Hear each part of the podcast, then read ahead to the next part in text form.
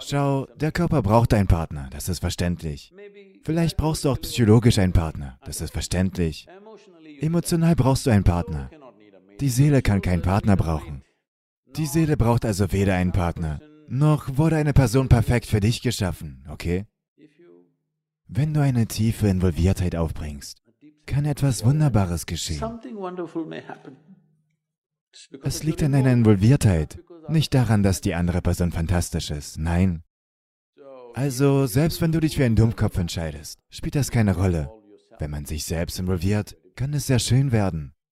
Du suchst dir die klügste Person des Universums aus. Das könnte eine Katastrophe werden. Denke also nicht im Sinne von, du weißt schon, dieser füreinander bestimmt sein Unsinn.